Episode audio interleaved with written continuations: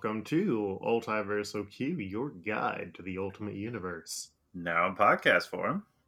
I'm Luke. And I'm Devin. And you know what I'm going to do today? What, Luke? I'm going to go and finally see X Men Dark Phoenix. I'm sorry, Luke. You know, I've heard a lot of very different opinions on it, so I want to get my opinion so I can have an opinion too. Yeah. I did not have fun with the movie. Even though it has your Magneto boyfriend in it. Of course, but he was barely in it. Ah.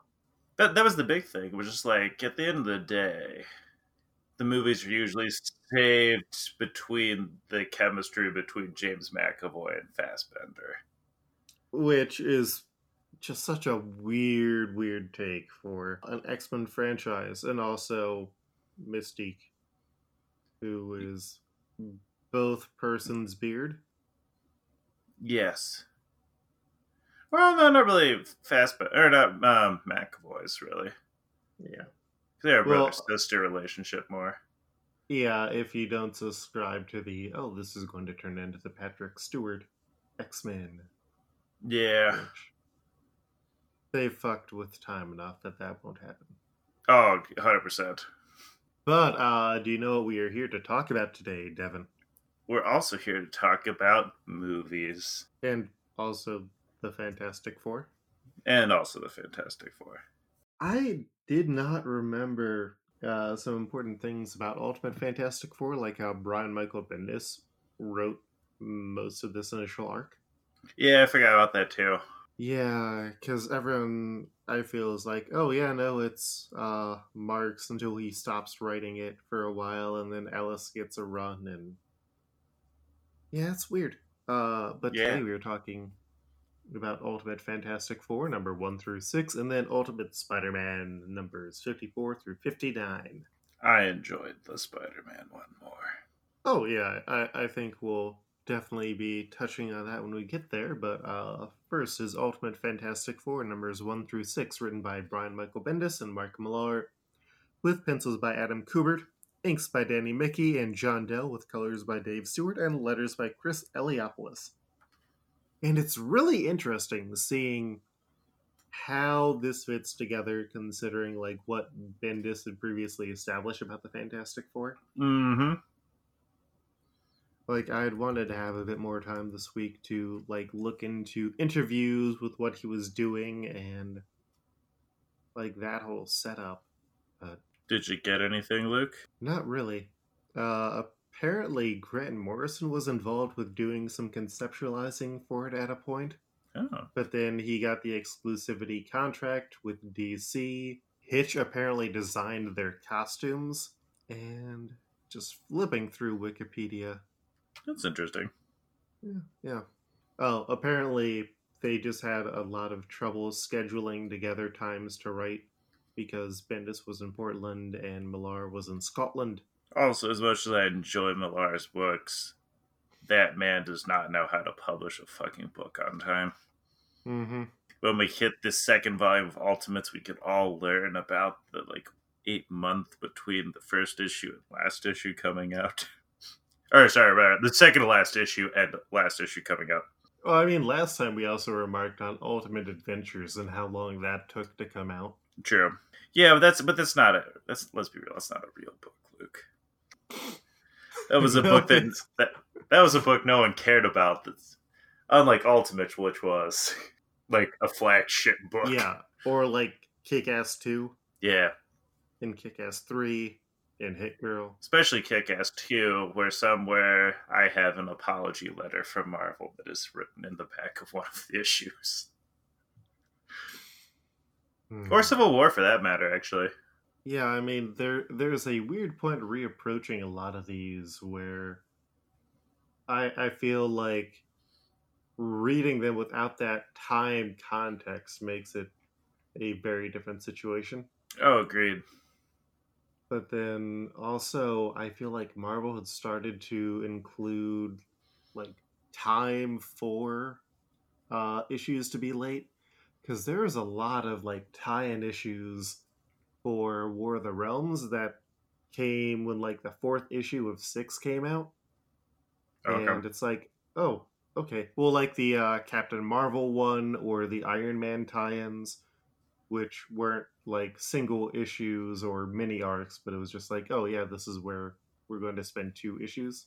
That's because now they realize that they need to do that so they don't have another fiasco like Secret Wars was, where everything is fine, but the series hasn't ended yet. Well, and there's also, I guess, this was a story that very much happened in different segments, and so it was a bit more acceptable for that to happen.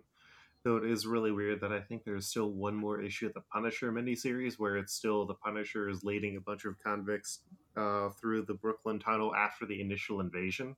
Nice. It's like, uh, we've already seen what else has happened to the Punisher here, guys. Has War of the Realms ended yet now? No, uh, I believe there's one more big issue and then, you know, some fallout conclusion. Okay. Because I have a couple of the miniseries, but I haven't read them yet. Uh, I've been reading all of War of the Realms and all the tie-ins that have that branding on it. Okay. I was going to say it started seeping into my Captain Marvel comic. Yeah, which that was a pretty good two-part. Yeah, it was. Mm-hmm. And then I haven't read it yet, but I have the Spider Man ones, which everyone said was really good. Oh, uh, the League of the Realms. Yes. Yeah, yeah, that was a lot of fun. Um, like it's definitely something that's rewarding if you've been reading everything. Um, yeah, the Captain Marvel stuff is really great because it's a body swap story between Captain Marvel and Doctor Strange. Yeah, it was good. Mm-hmm. And then I have the Agents of Atlas I trilogy. I don't know how I feel about the Agents of Atlas series because I feel like there's too many characters in it. It's like very loaded with like here's all these people who you might know if you've read these like Greg Pak series, but otherwise, uh here's like well, six the, characters you don't know, and then like here's six new ones that we've never had before, except in Uh, the video games. well, I was going to say, and that's one of the issues too with uh, even the other characters they picked on the rosters. Like most of them are pretty B list, or, or actually, I would say even probably lower on the rank list. Yeah, though I was having a discussion about it this week, and it's like it really seems like Marvel is trying to position a team of Asian characters together to appeal to the foreign markets because I mean the Asian movie market is really big, Mm-hmm. and I also think on a level they might not have enough of a long term understanding of the Asian community and the divisions therein. Because, I mean, there's a lot of Asian cultural group racism against other Asian cultural groups, and so I don't know how that's actually going to work out, or.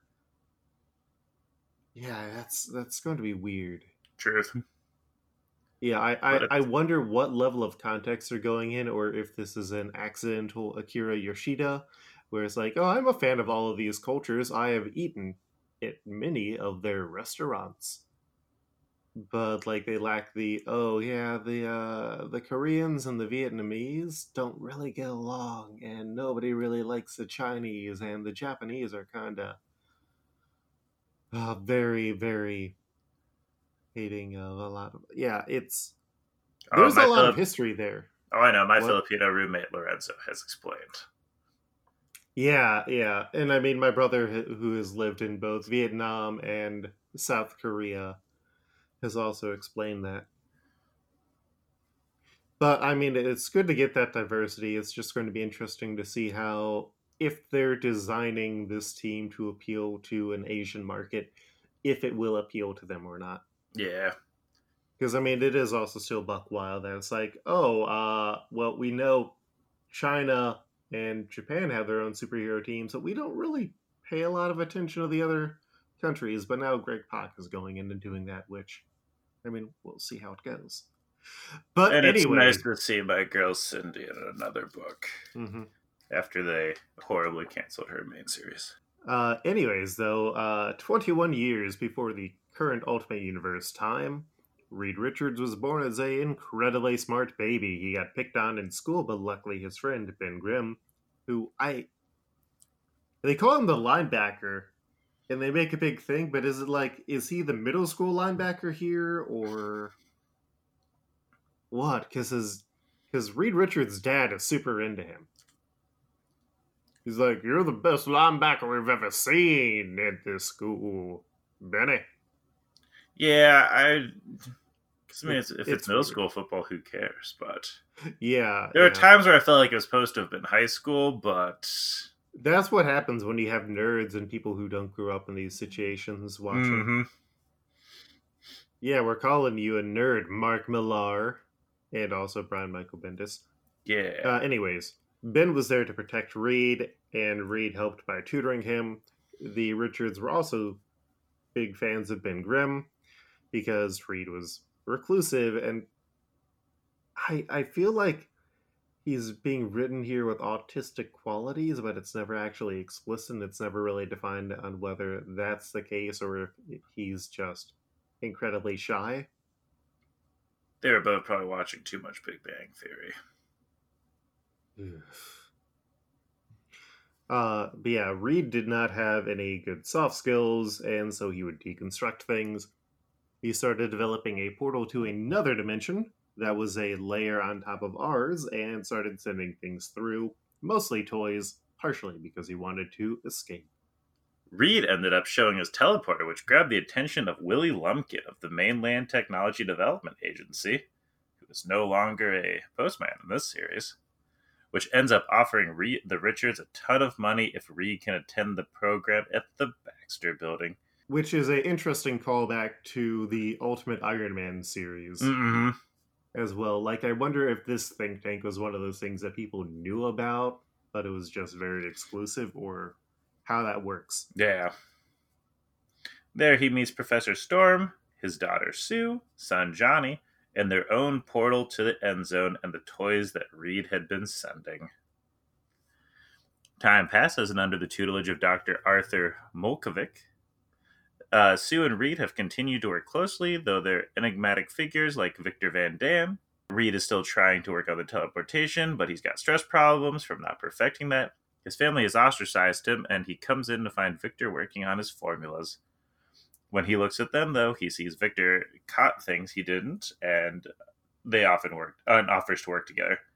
Uh, meanwhile, is fired by General Ross because he's been continuing his experiment to create life, and says he knew that that was going to happen. That he would get fired. Yeah, it's interesting this version of Molekevic compared to the ultimate one because this one is also just like super gross. yeah, So we then flash to the modern day where the teleporter has been constructed out in the desert at a massive size, but Victor and Reed are arguing about the final formula that they are going to use. Johnny steals Reed away to tell him to basically ask out his sister, while Ben Grimm has also come to visit. Uh, everyone is prepared as they are going to teleport an apple, the first organic matter that they've sent to Guantanamo Bay. But as they watch closely, the teleporter envelops the five figures as well. When the light clears, the five of them are gone, but Reed has reappeared as a elongated noodle man, whom the military tries to kill before he's able to communicate with them and get them to stop. And then the teleporter explodes, and Ben Grimm, now covered in rocks, wakes up in Mexico City. Back at the teleporter, Reed tries to figure out what happened and discovers that Victor changed the coordinates at the last minute. Then get the call that Ben showed up, and Johnny, meanwhile, wakes up at a hospital in France where he accidentally lights on fire and they reach out about it. Dr. Storm, meanwhile, still long term coping with the loss of his wife, is trying to figure out what happened, but Reed is more concerned about the scientific implications. And meanwhile, Sue is woken up in the subterranean base of the Molekevic and his monsters. Back at the base, Johnny learns to activate his powers while Reed tries to talk to Ben, who is reasonably unhappy.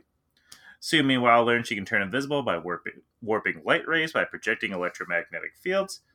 Molekevic also explains that he thinks the teleporter realigned their consciousness, and this is part of the new age, along with his moloids, and the uh, discovery of the Hollow Earth, and the remains of the Atlantean technology that he found, which also allowed him to access the Baxter Building mainframe, which there are which they are 1.4 miles underneath. Also, he's in love with Sue and kidnapped her when she appeared outside of Las Vegas. He goes on to show that everyone else that uh, that he's alive and that he plans to go and rescue her brother, which he sends a giant monster to do. Johnny ends up getting distracted by the giant monster that has appeared on the streets of New York City and melts through the window and then falls out of the window before discovering that he can fly and he tries to fight the monster by himself. Ben decides to step in and try and make the best of a situation, become a hero, and jumps down and is joined in the fight by Reed, who turns into a ball and then wraps up the monster and tries to see if Johnny can throw fire, which Johnny can't. So Ben comes in and pummels the monster and none of them are entirely sure that the monster isn't Sue, but Ben's blow knocks it out, and the monster falls back down into the hole it came out of. But that is when the SWAT teams, which have arrived, shoot at Ben thinking that he's a mutant, but he turns out to be impervious to bullets, and military General Talbot gets him to stop, and then the three decide to go down into the hole where they find themselves surrounded by Moloids. They find Sue and Malefic, and Sue turns invisible to run back and greet them. And when she tells him what Malefic was doing, he decides that he cannot trust her and tells them all to leave before wandering off. Reed is unsure if Malefic also had a hand in them getting their powers. The Moloids then start to attack, and as Ben responds with his own brand of violence, the massive surveillance system and the caves begin to fall down, and Mole Man ends up falling into a pit Sue learns that she can project force fields and is able to move them out of the hole through one of the force fields. They debrief with Dr. Storm, who explains that they will be taking over the Baxter building to study what they have learned from the accident. Sue says she is excited about her new life with Reed, and Reed and Sue decide that they need to try and find what happened to Victor next. I, I think it's like overall a much better Fantastic Four origin than the Josh Trank story? Well, that wasn't hard, Luke. No, no. But I mean, it has enough of everything that you wanted to get. It yeah. has a reason why they get their powers. It's got enough pseudoscience. And everyone's like there. Sue Storm wasn't just caught by some outside blast that came through the portal. Yeah, and like everything. Sue's hair remained consistent throughout. uh, Thank you for that, Mr. Kubert. He was not supported by uh, now active accused creep Max Landis yes. in a attempt to try and keep on a friendship with a person who was already starting to ostracize him because of the reputation that he had gained from being mm-hmm. a creep towards women. Uh, I don't think it's going to be controversial to say fuck Max Landis. He should go to jail. Maybe he will. Hopefully. But overall, I think it's like a solid, uh, like reapproach to it. They do tie everything into the military on a level, which is not my favorite thing for superheroes to do, but it's not as much as like the Ultimates. Yes. I don't know, with that type of super nerd school, it, it, it makes sense to a extent. Mm-hmm. We then go to Ultimate Spider-Man numbers 54 through 59, written by Brian Michael Bendis, with pencils by Mark Bagley, inks by Arthur Baer and Scott Hanna, with colors by J.D. Smith and letters by Chris Eliopoulos.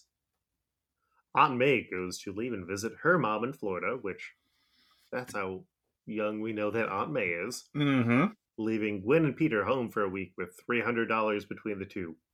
Gwen immediately takes her half of the money, and while they give each other some space, news about the filming of a Spider Man movie directed by Sam Raimi with producer Avi Arad comes on with Tobey Maguire playing Spider Man. And Peter, uh, hearing this news, pulls a door off the wall, and Gwen is still having issues because you know what Spider Man did, Devin? I think he killed her dad. I think he killed her dad too. But the important question is, listeners, what do you think? Do you think Spider Man killed her dad? Send Devin a message on Twitter. Uh, go on, I'll yes, wait. I think Spider Man. What? Say, go on, I'll wait. We'll just keep mm-hmm. sitting here until you guys send in your responses. Yes, Devin's Twitter is at FreddoFett. That's F R E D D O F E T T.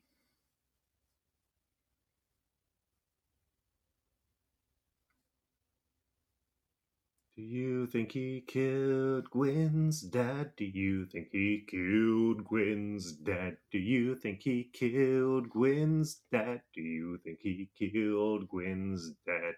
We got time. A whole lot of vamping time. A whole lot of Twitter time. Just send that note now. Do you think he killed Gwen's dad? Okay, uh, my timer is saying that everybody who's actually going to do this has sent in their message. Thank you. I can't wait for Devin to be like, why are all these people sending me messages? Well, I would know because I'm here. Mm-hmm. Also, at school, Kenny Kong decides that he wants to try and get into the movie as an extra, and Mary Jane is still grounded for running away That makes sense. because of Venom times. Yeah. I mean, she did run away, She did run away. and her dad is awful. And her dad is the worst. I forget if I mentioned on the show how I tried to be an extra for the third Nolan Batman movie, Is that the one where you weren't tough or buff enough? and I was not enough of a bystander, but I still get emails from that goddamn production company because ah, you essentially need to like go to them physically and say, "Hey, take me off of your mailing list. I don't want to be represented by you, agency." And so I've just started sending everybody from that email into my spam folder. Nice. Also, it was great going down to Pittsburgh for college and seeing armed terrorists with guns. Oh, I bet. On the set, though, as Tobey is having issue, Peter shows up as Spider-Man and shows up to criticize them for all for making this movie without his permission, but they explain that he's a public figure, so suck it. They start asking him questions, and he tells them to pay him, and they say that they will if he'll take off his mask, which he refuses to do, and swings off, having been filmed the entire time. I do think it was like fun and interesting that they actually did like real life figures for this one. Mm-hmm. Also, I think that it's interesting that they're making this Spider-Man movie after Tobey Maguire was in Seabiscuit. I mean, what would have made them think that he was a bankable enough star if he didn't have Spider-Man? Ah, fair. Only Seabiscuit. Did you see Seabiscuit, Luke? Yeah, I saw Seabiscuit. and you know who did the theme song for Seabiscuit No. or the music for it? No, who, Luke? Uh, it's the "You Got a Friend in Me" guy, Oh, it's Andy something. Randy Newman. Randy Newman. Randy Newman, yeah, yeah, he did the music, and there's a really good Pollen Storm bit about how it doesn't sound like normal Randy Newman music, and so they made the Randy Newman versions of a lot of theme songs. Nice. At the raft, though, Doc Ock is told about the Spider Man movie and learns that his ex wife is a consultant and is talking about him. Doc Ock starts to get pissy, realizes he's able to do even more remotely, con- and is able to do even more, and remotely controls his arms and uses them to start moving towards him, eventually re- reaching him in prison where he causes a breakout, and then Dr. Ock kills a man to take over his home as his new base. I do also like that we eventually find out about Cher Osborne, Mm hmm. which I don't know if she comes back, but it's like just a nice weird detail. Yeah. So, Kenny Collin gets cast in the movie for one line Look out, radioactive man! That's good though. That means that they pay him like significantly more. Oh, yeah. And Gwen is still upset about Spider Man and this whole Spider Man craze. Mary Jane and Peter go to talk to her, and she's still upset about the fake Spider Man still being a Spider Man and goes off on how it's been weighing on her since her father was killed by Spider Man. And Octavius, who is talking to his tentacles now, is ready to keep things low key for the time being, avoiding Peter and his ex wife, who he knows will be under watch by S.H.I.E.L.D., until Rosalita shows up on TV to talk about him. And Gwen, coming home, notices that she is already under surveillance. Spider Man returns to the set to watch Bruce Campbell as Mysterio, which is when a PA with connections to the government finds out that Doc Ock escaped and that the government is keeping it quiet, which is when Doc Ock shows up on the set and runs into Spider Man, which causes all of the security around Gwen to leave. Spider Man and Ock get into a big brawl, and Ock has Peter on the ropes until Leroy, a Spider Man stunt double, attacks him, allowing Peter to get the upper hand. Nice inadvertent thing where we have another Black Spider Man. hmm And Peter's like, Whoa, what's this? Anyone could be under the mask, Spider Man. Also, I like that we had Bruce Campbell as Mysterio, which sadly the world never got to see. What if Bruce Campbell still shows up as Mysterio in Far From Home? Oh god, that would be the best. You thought I was Jake Gyllenhaal, attractive man? No, I'm much more attractive man, Bruce Campbell. Exactly. Well, I keep talking about the multiverse because uh, it was Tom Holland said that he would love to do a Spider-Man movie with Andrew Garfield and Tobey. Mm-hmm. It's like yes, then we could actually have Bruce come back in. Also, remember that time for this past week for like a couple hours where we all thought that they were making a Spider-Man Four comic, Oh yeah, and then it wasn't. yeah. It was just nepotism. Well, J.J. Abrams is also writing it. I'm interested in it. Yeah, but it, it sounds more like his son is doing a lot of it, though. His son did say that he realizes that he's having a lot of privilege. And also, he pointed out that his dad never killed anybody with a helicopter. Bam, Max fucking Landis. bam, tainting the Twilight Zone movie forever. yeah. I mean, poor Mr. Spielberg has to have his name still attached to that shit. hmm MJ, meanwhile, goes to visit Gwen to tell her that she is no longer grounded because her mom kicked out her dad. But when she hears Peter is Yay. yay, and when she hears Peter isn't around, they turn on the TV and she sees Spider-Man is now fighting Ock in the Lincoln Tunnel. She runs off and Gwen becomes suspicious because yes, Gwen, now is the time for you to have figured it out. During the tunnel fight, Peter gets distracted by someone else filming him without permission, and Doc Ock knocks him out. And when he wakes up, he is on a plane. Ock punches him around a bit more, reveals he has the web spinners, and plans to ransom Peter if needed, but ultimately he plans to just kill him that night. Octavius explains that as S.H.I.E.L.D. had started to come in near the tunnel, he sent the cameraman, who he dressed like him, out with the tentacles, which caused a distraction. The man with the camera got shot, the arms destroyed police cars, and Octavius, meanwhile, in a car, drove to the airfield where he hijacked the private jet. As they start to near their destination, the pilot shifts the plane, taking Ock by surprise and allowing Peter to escape. And meanwhile, back at New York, Gwen, suspicious of where Peter is because it is now very late at night, breaks into the chest and finds the Spider Man costume. We also, t- I, I love how Doc Ock takes off Peter's mask as he's driving because he's like, yes, this will make everyone less suspicious of me. The unconscious teen in my car seat. This makes this look way better. Also, can we talk about how much I love Doc Ock's glasses, Luke? They are very good glasses. They're like the most on point, like mid two thousands like style. I mean, I, I'd I'd get glasses like that. As they land, uh, Ock plans to potentially fight the or to potentially kill the pilot, but Peter is actually just hiding in the plane.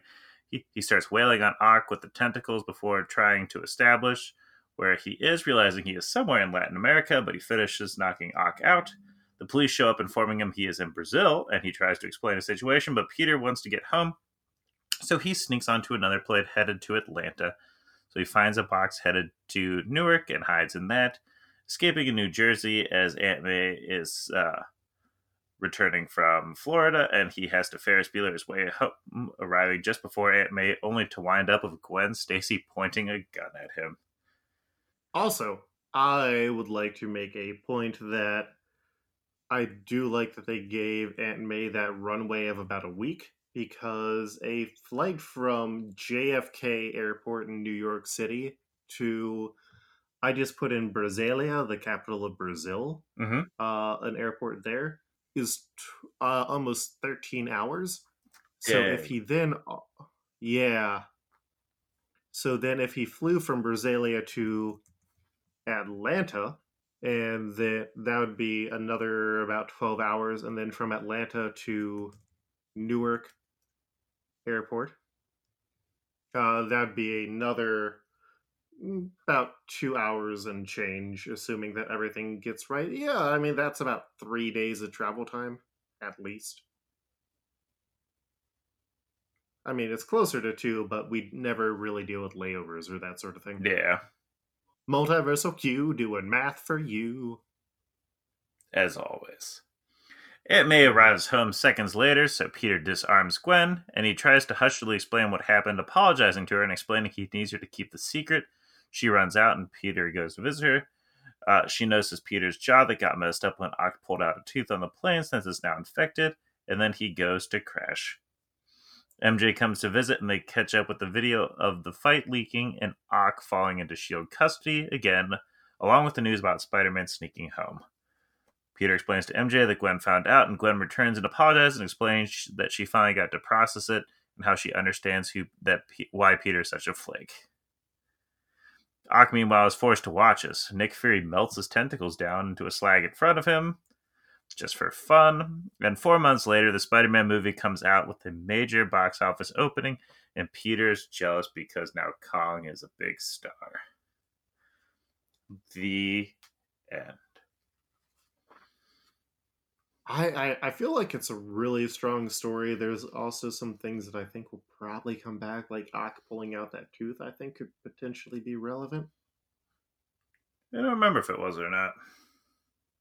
I mean, I don't remember how like the Ultimate Clone stuff starts, but could be Oh, it could be. could be relevant. Yeah. But uh do you know what people have to look forward to next time, Devin? I don't, Luke. I did not read Neither the do thing. I. uh, next time we got some Ultimate X Men uh, 40 through 45. That is going to be. Oh, uh, oh, New Mutants. We're getting some New Mutants. Dope. And then also. we're the here to provide. Fantastic- We're here to provide new mutants for you because Fox never will. I thought it's still supposed to come out. And they keep saying that, but how many times has it been pushed back now, Luke? Well, when is it supposed to come out now? New Mutants. Sometime next year, I think.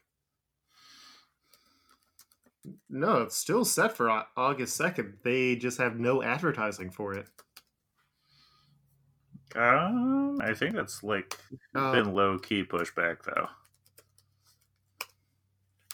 well, uh, Collider is saying that it's been pushed back again. New Mutants is set to be released in the United States on April third, twenty twenty. Yeah, Google, fix your formula online. I I just want to see my New Mutant boys. All right, well, And the cast is so good. I know. And like they're going to just keep getting into bigger and better things. I mean, they're not. Let's be real; they're not making a sequel. Now, Devin, are you ready for a flash forward to the future? Sure. When that movie comes out, that is when we will be covering Ultimates 3. Damn. Yeah. Wow, that is depressing. Um, but yeah, let's get on to ranking. Uh, both of the stories this week are pretty good. I mean, the Fantastic Four, I'd say, is a really strong start. Mhm. Like, I think, except for Ultimate Spider Man, it's probably the best first arc. Because there's nothing that I can say that's like, this didn't age well. Yeah. Um, how do you feel? I I think it's better than Ultimate War, I would agree. and right above that is Ultimate Spider-Man Power and Responsibility. I would not say it's as good as that. So our new number nine is Ultimate Fantastic Four, numbers one through six. The Fantastic. We also have Ultimate Spider-Man Volume One, numbers fifty-four through fifty-nine. Hollywood. I I gotta say, like the the book has you on like, oh, okay, well, uh, Peter's all going to be on this plane, and that's going to be like the big crux of the arc, and then I guess getting home. And then you flip the page, and it's like, oh no, Gwen fucking found out that he is Spider Man. Um, this this escalated. a Oh, 100 percent. like I don't know if this is better than Public Scrutiny, the uh, arc where uh, Peter Parker Spider Man kills Gwen's father. Honestly, I say it would say it is. Uh, you would say it's. I mean, this does have like a lot more Mhm. of all Spider Man. So this is our new so. number one.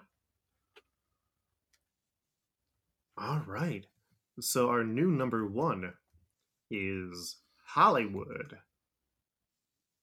We got to read some We good did. comics this week, Devin, which going forward will be a blessing.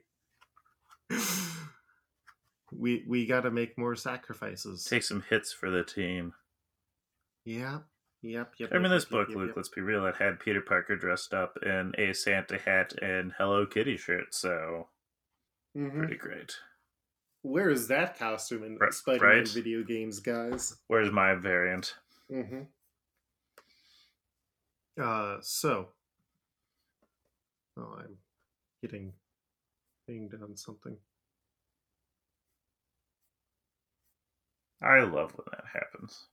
Oh, yeah, I was getting message because I got lucky friends with someone else in Pokemon Go. Oh, nice. I've had like three of those in three days. It's nice.